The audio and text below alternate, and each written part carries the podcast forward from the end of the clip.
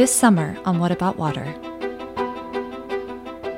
We bring you some of our past season's most compelling interviews. 4 mini episodes, 4 different themes that continue to resonate in the world of water. We'll take a look at water's role in global conflicts and hear from some of the people working to resolve them.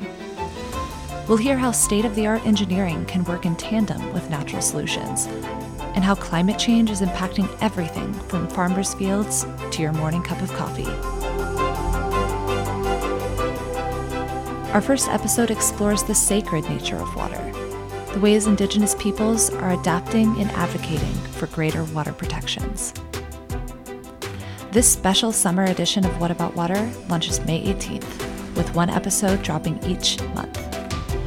Look for us on Spotify, Apple, or wherever you find your favorite podcasts.